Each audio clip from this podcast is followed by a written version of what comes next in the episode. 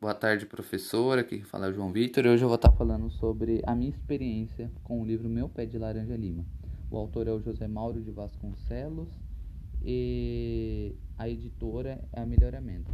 Sobre o livro, achei ele muito bom pela questão do autor conseguir trabalhar muito bem o personagem, o protagonista. Ele tem um tom de amadurecimento, tem um tom de criança, sabe? Que é algo que me deixa espantado como que uma criança pode ter um lado adulto e criança ao mesmo tempo. É, o enredo é ótimo, é muito bom como ele consegue trabalhar as pessoas, consegue trabalhar os personagens, o tempo, as palavras, tudo é muito bom. Eu achei incrível essa parte. Os personagens são muito cativantes.